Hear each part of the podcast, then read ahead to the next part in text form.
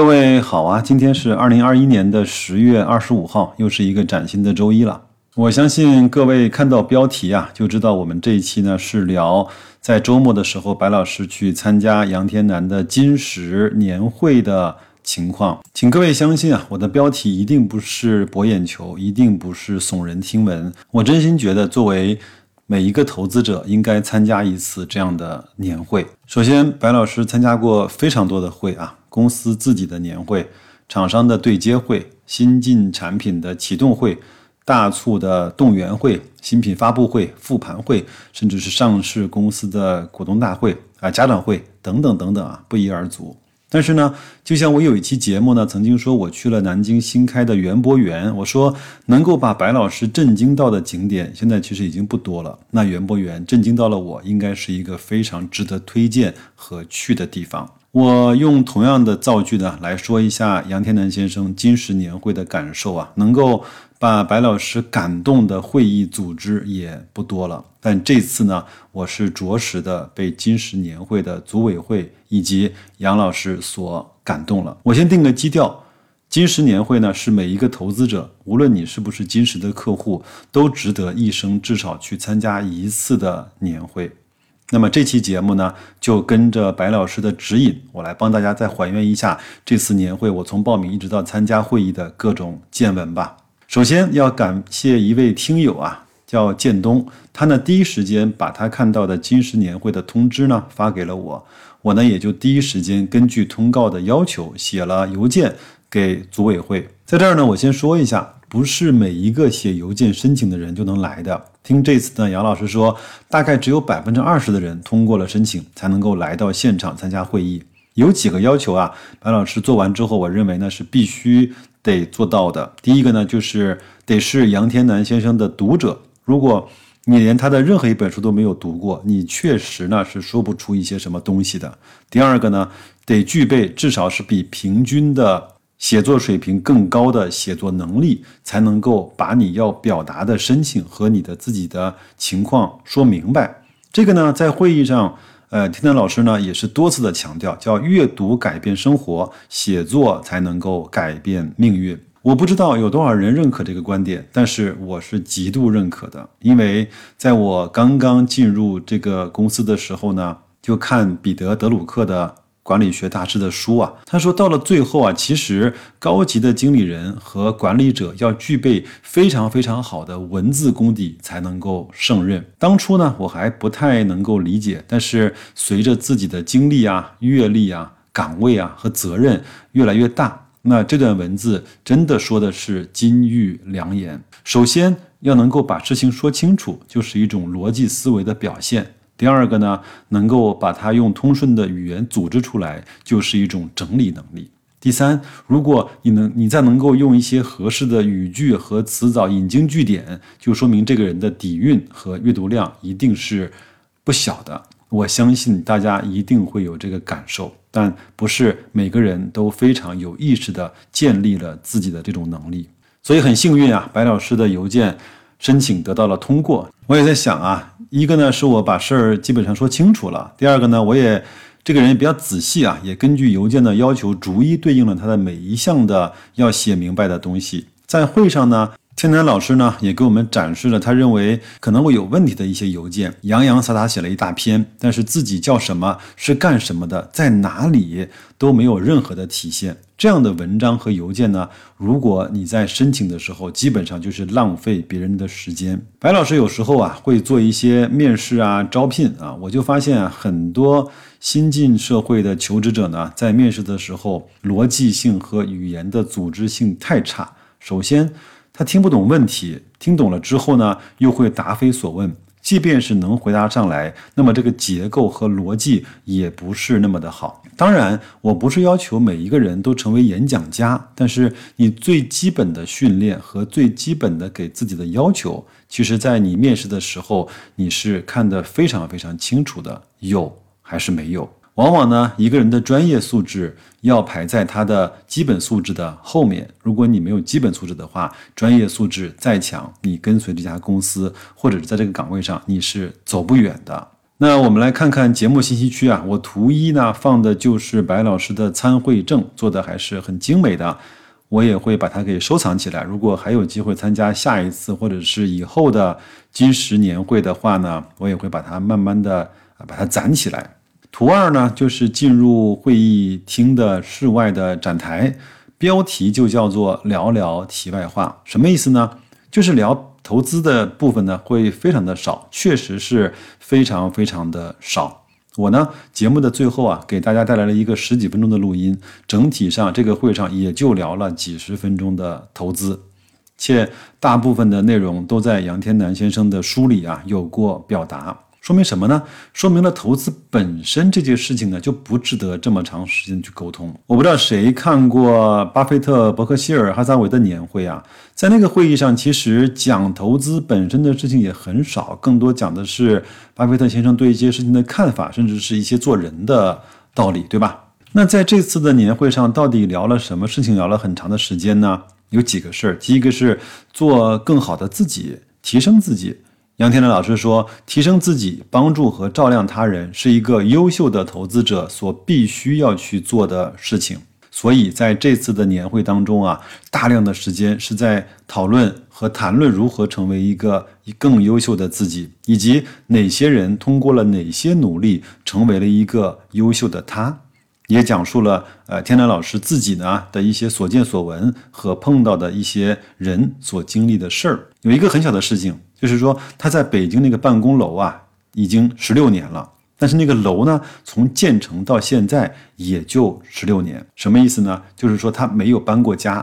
要知道啊，和钱和金融呢相关的这个公司，如果十几年没有换过地方，没有换过公司的名称，这意味着什么？这意味着他们是非常稳健的，对吧？我们公司也一样。现在呢，我们一些新的销售呢，经常会跟我们的客户呢这么讲，他说我们公司啊，从两千年不到的时间开始成立，到今天已经有二十多年了。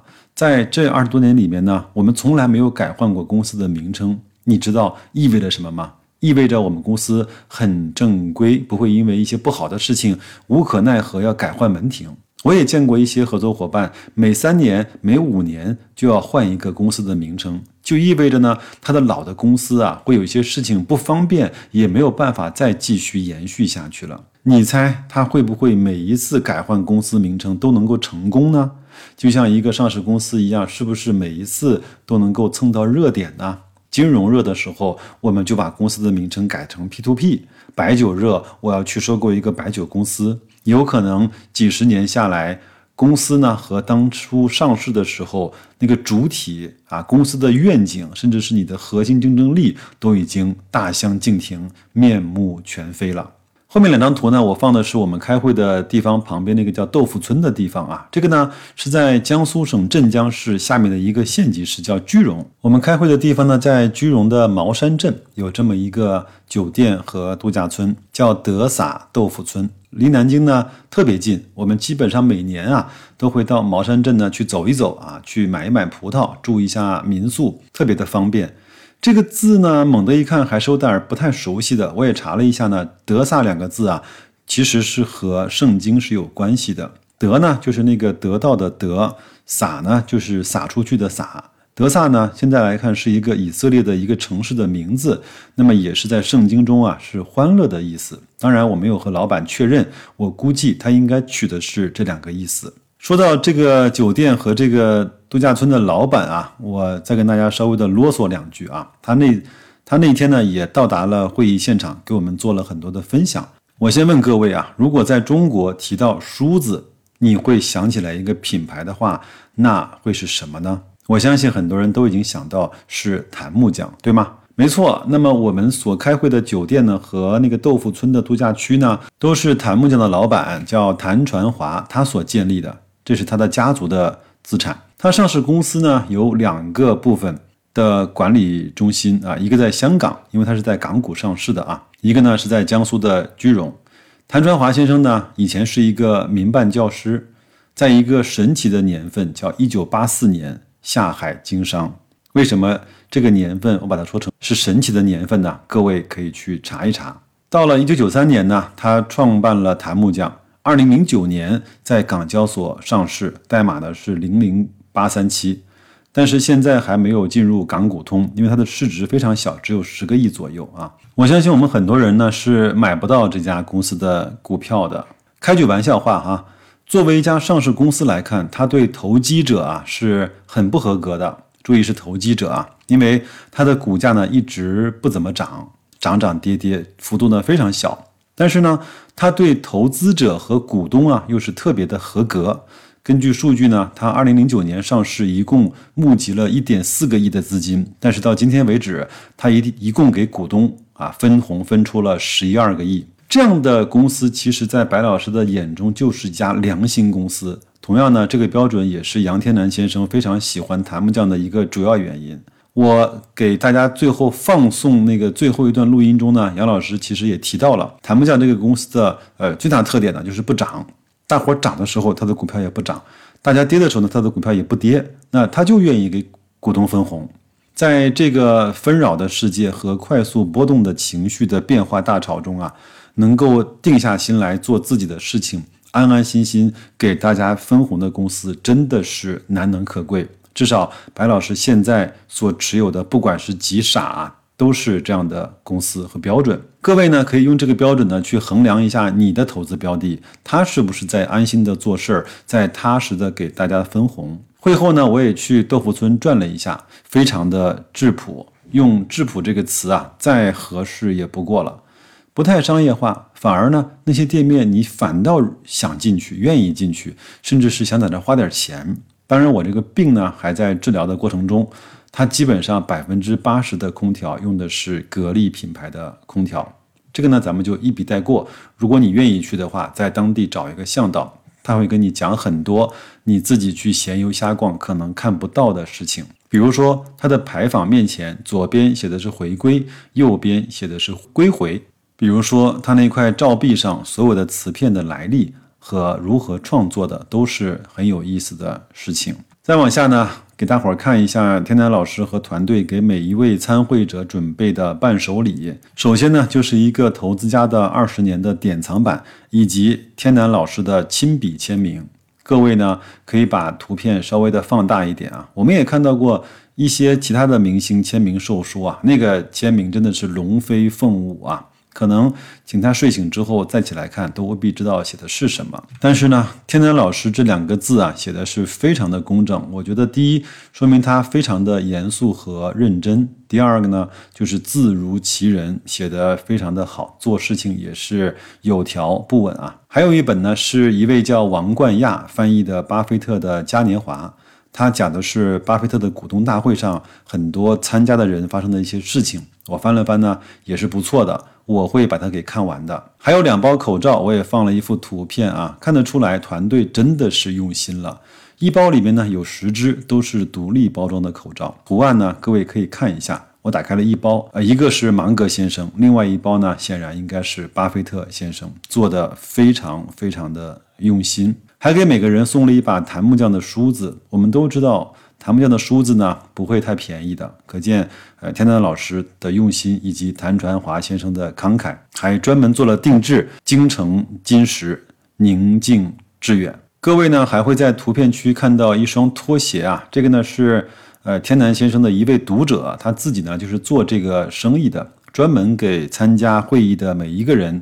准备了一双拖鞋，我非常感兴趣，所以呢，我就专门去拿了一双。我看了看，质量非常不错。我相信这一份捐赠啊，一定是这位读者心甘情愿或者是乐得其所的事情。他的名字呢叫杨冬梅，这个拖鞋的品牌呢叫永利威，永远的永利。义的利，威力的威，我不是在去做广告，我只是想对这个善举的一种宣扬。各位以为这就结束了吗？然而并没有啊！天南先生和团队还为每一个参加会议的同学准备了一百元的在豆腐村的代金券，任何的项目啊，只要花费超过啊券的金额，就可以做抵扣。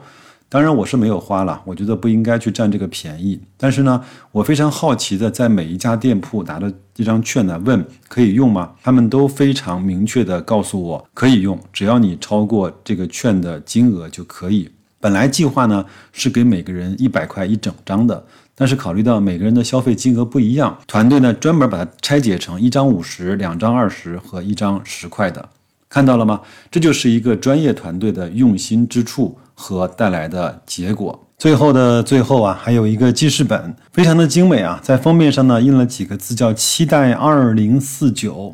我相信作为一个中国人，各位不应该不知道。二零四九是什么年份吧？在背后啊印了天南的四句话，叫学习可以学习的，努力可以努力的，帮助可以帮助的，得到可以得到的。我认为呢，这不是唯命论，也不是躺平论，而是在一个现实世界中啊，去努力和做积极的状态。我们不会去宣传人定胜天，当然，我们也不太建议大家相信我命由天。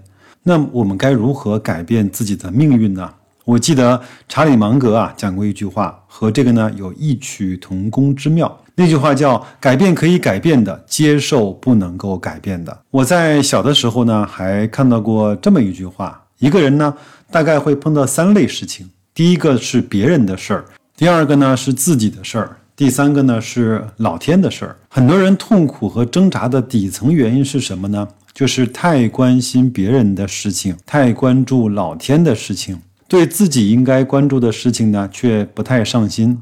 如果我们每个人啊都能够逐渐的更关注和更聚焦自己该关注的事情，那么很可能他就会过得幸福很多。很多人啊特别容易随着媒体的这些指挥棒啊，今天关心那个演电影的，明天关心那个讲脱口秀的。后天呢，又关心那个打羽毛球的；这两天好像又开始关心那个弹钢琴的，是这样吧？我们的时间是不是都花在了别人的事情，甚至是老天的事情上面了呢？那天的具体会议的内容啊，因为出于尊重啊，我就不给大家放送更多的录音了。有几句话对我的影响还是比较大的。白老师呢是一个相对内向的人，不太善于，也不太主动的去做一些社交的事情。但天南先生的几句话对我有所触动啊。第一个呢，就叫“苔花如米小，也学牡丹开”。这个呢是清代的诗人叫袁枚啊的一首诗。这首诗的名字呢就叫“苔”，就是那个青苔的苔啊。他说啊，一件事情再微小，也要努力的去绽放自己。还有呢，呃，杨天南先生呢还改编了金庸的一句话，叫“侠之小者，力所能及”。原话呢是叫“侠之大者，为国为民”嘛。这句话呢，给了我不少的启发。我知道呢，我在网络平台中啊，是一个几乎微弱到可以忽略不计的声音。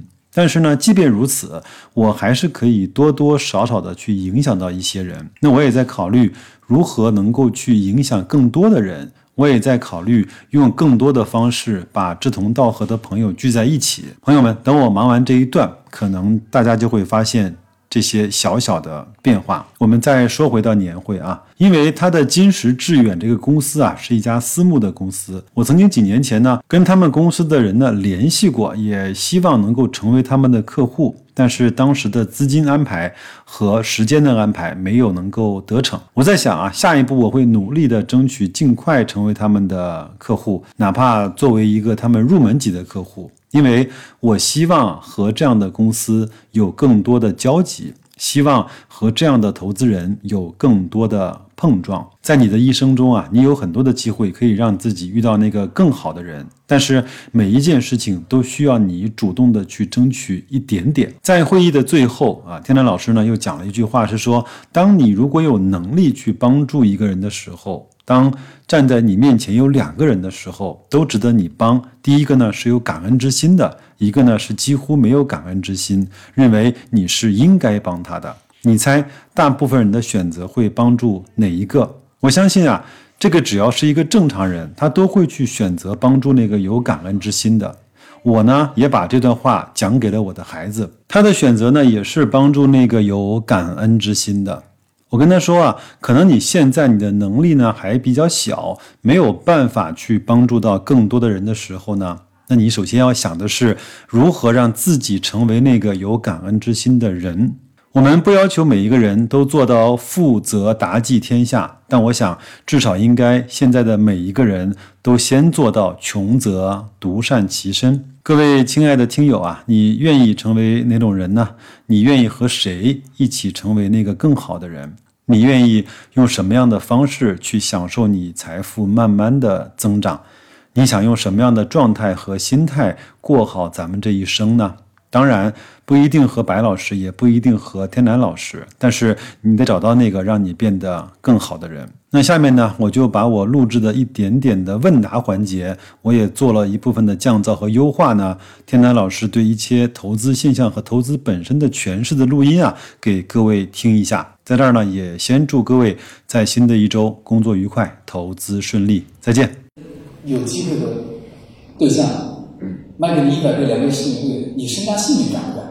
就你不要玩玩一玩，就说我有一千万，我拿出二十万玩，这这都不算。就你到四十，你房子涨一千万，你敢不敢？这就很具体。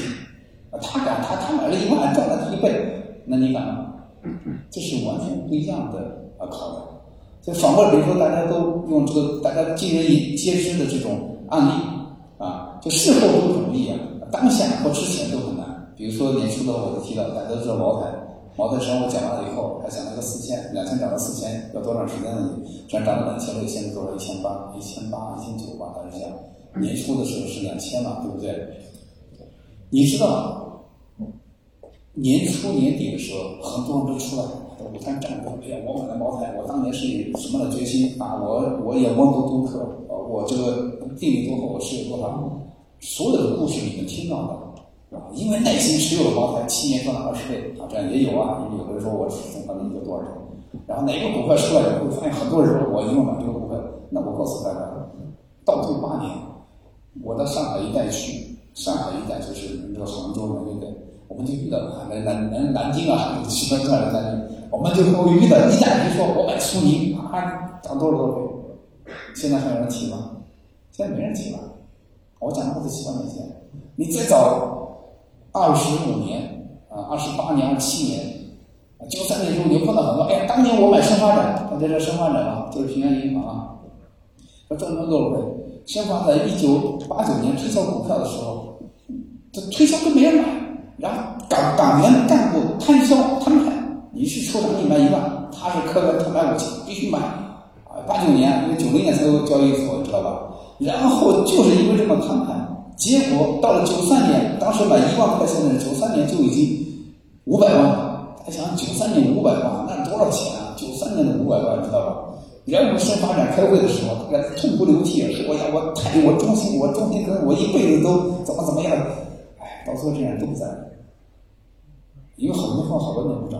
所以回到今天，你说年初的时候说茅台，我这七年涨了二十倍，你见谁谁哎呀，我眼光好，是是是，那你知道这个七年之前再过七年，这个七年啊是再往前推七年，七年没涨。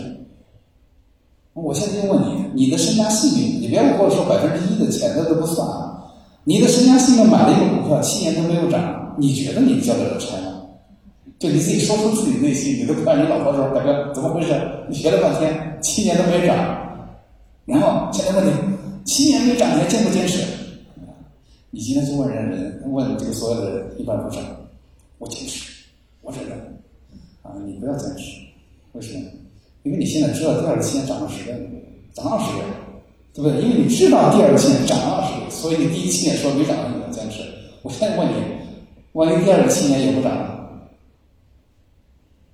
那实际上你怎么知道涨？你现在能知道，那也不涨吗？那你有几个十四年我？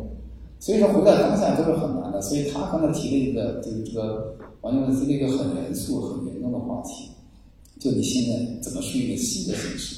也许一个趋势啊强了，也许会延续十年二十年，这个泡沫也也在。也许是十年不破怎么办？巴菲特的想法呢，就说我不管那么多了，反正我也不知道人心怎么想的，我也不知道泡沫会吹了多少多少我每年只看我的 operating earnings。大家看到没有？就是你不要因为这个会计规则都改了，按照你浮盈浮亏来计账。啊，所以四十亿盈利看到八百亿啊，在近一两年，实际上跟浮盈有关系。他说你不要看这些，你回归到你的企业利益的部分，你看你实现的赚多少多少钱。所以反过来，比如说你今天，你今天我们站这个地方啊，这个这个这个唐老先生他们家有上市公司，这些产业都不是上市公司内部的，都是知道咱们家族的上市公司要谈一下。我们前几年算了一下，我不是鼓励大家买这个股票，因为这个股票从股市上说是大家都不是很喜欢，因为交易量非常小。它十一年前上市，只募集一点四亿港币，然后这十一年以来派红、派派息、分红，分回去十亿多，不到十一亿，就是募了一个一个多亿，分掉十个亿。啊，现在如果你能今天这个价买，大概有百分之五六的分红，前提是它一十亿还在啊。啊，所以这样的公司呢，就说如果你认为百分之五六的回报你也满意，你就会买，但也许好多年都不涨。所以唐老先生呢，现在也想得很开。你看他回归归回啊，你看他讲的那个，他也想明白了。如果你没事短期老涨那么厉害，你吸引了急功近利的人，因为这么多年以来，他因为他在这，他人又很 nice 啊，很多找他聊，他在跟我讲，他说你看我们的股票很好，大家都涨的时候我们也不涨。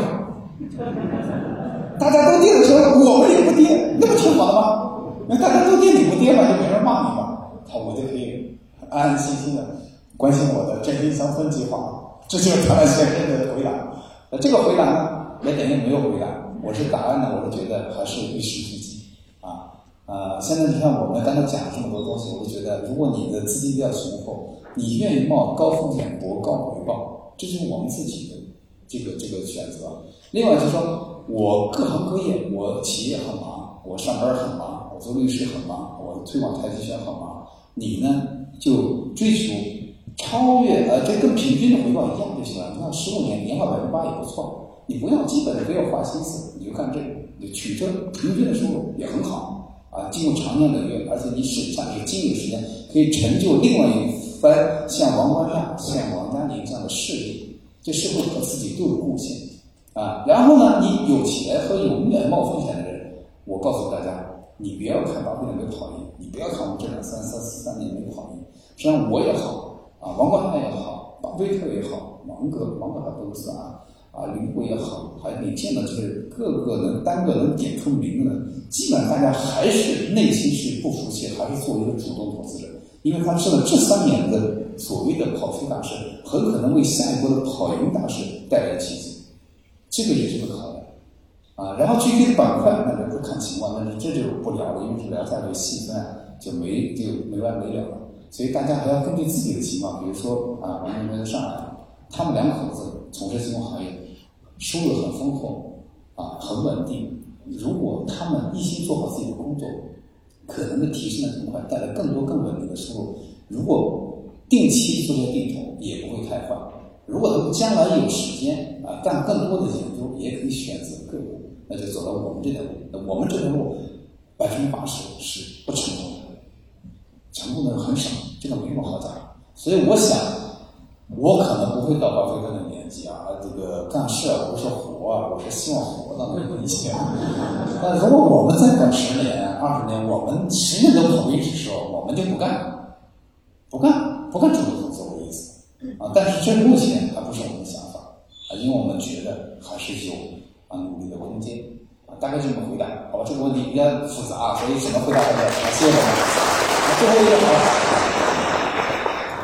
谢谢杨老师，嗯，感谢我。就他跟呃巴菲特选这个苹果，这个苹果这个可以理解理解为大消费嘛，这个容易理解。但是比亚迪这个公司十多年前是很难选的，我想请教这，呃，你的理解是这个好发掘，谢谢，谢谢，谢谢。像我的理解不一定准啊，那只是我理解，那不是巴菲特芒格的理解啊。呃，第一呢，那大概是看了，因为我有一个朋友和认识，先讲的话已经十二年过去了啊，就零八零九年都见过他已经，因为零八年大气很厉害啊，很多人就是命是没有了，就物理的生命都没有，他是说。人还在，但头发就全白了。然后呢他就当时全部身价加公司啊，因为在港股啊，就是买的比亚迪，就这么多年安稳安稳的，一直到前不久，我见了跟他熟的朋友，我说这十三年过去，他还是这样，他说还是这样。